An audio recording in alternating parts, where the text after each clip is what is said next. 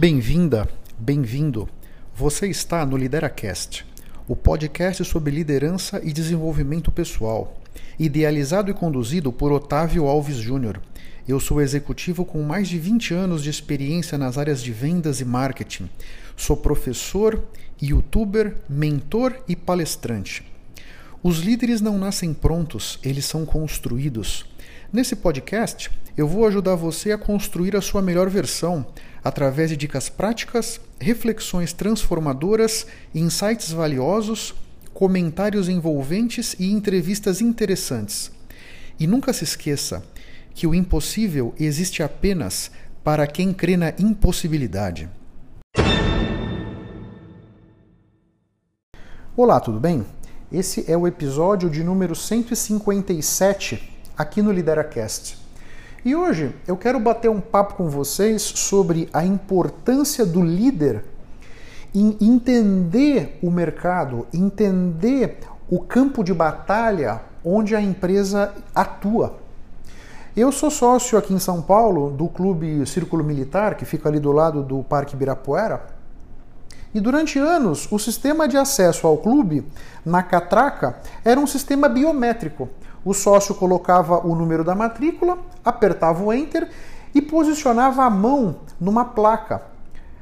As digitais do sócio vão, iam, eram lidas, né? E aí o acesso era permitido ou não, se o camarada não pagou a mensalidade, coisa e tal. De repente, com a pandemia, essa metodologia de colocar a mão naquela placa ficou inviável pela questão do contágio do coronavírus, né? Então, puxa, às vezes tinha uma fila de dois, três sócios, um ia botando a mão um atrás do outro, iam colocando a mão ali para permitir o acesso no clube, né? Então não dava mais para fazer. O clube, em poucas semanas, então, se modernizou e hoje já estão instalados nas catracas um sistema de reconhecimento facial e que mede a temperatura ao mesmo tempo. Então, o sócio consegue acessar o clube sem colocar a mão em nada, sem tocar em nada, sem falar com ninguém.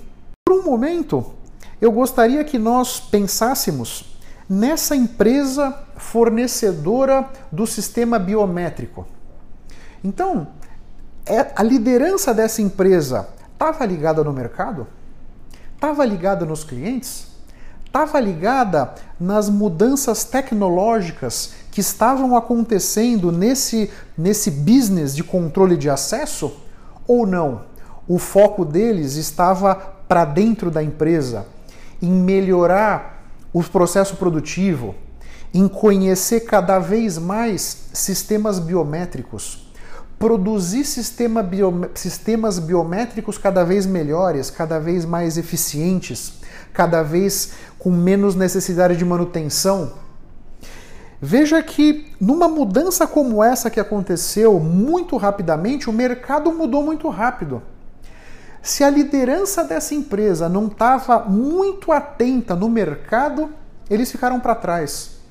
Porque se eles não estavam realmente com foco no mercado, eles não perceberam que a velocidade de mudança estava violenta e que aquele sistema de controle biométrico em algum momento ia ser ultrapassado.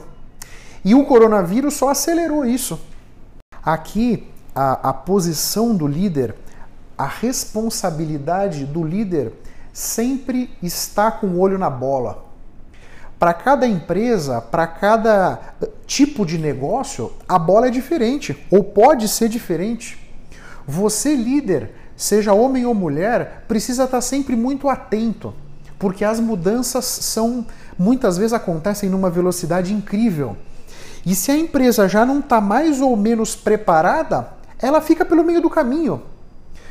Porque a grande verdade é o seguinte: a empresa que fornecia o equipamento antigo, será que ela já estava trabalhando para dominar a tecnologia mais nova de reconhecimento facial?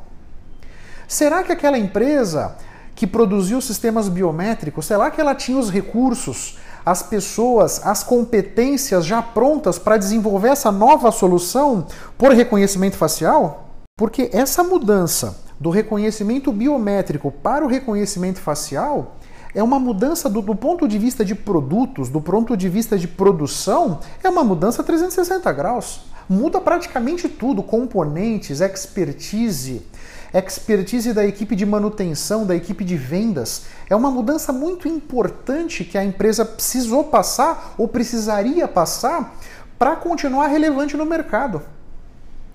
Então, eu deixo aqui essa mensagem para você. Eu fiz um post hoje no LinkedIn sobre isso e estou trazendo aqui no podcast porque os públicos são outros, mas no LinkedIn eu tenho as fotos do sistema por biometria e do sistema por reconhecimento facial e dá para ver claramente que é, é um produto completamente diferente, é um outro, é um outro jogo.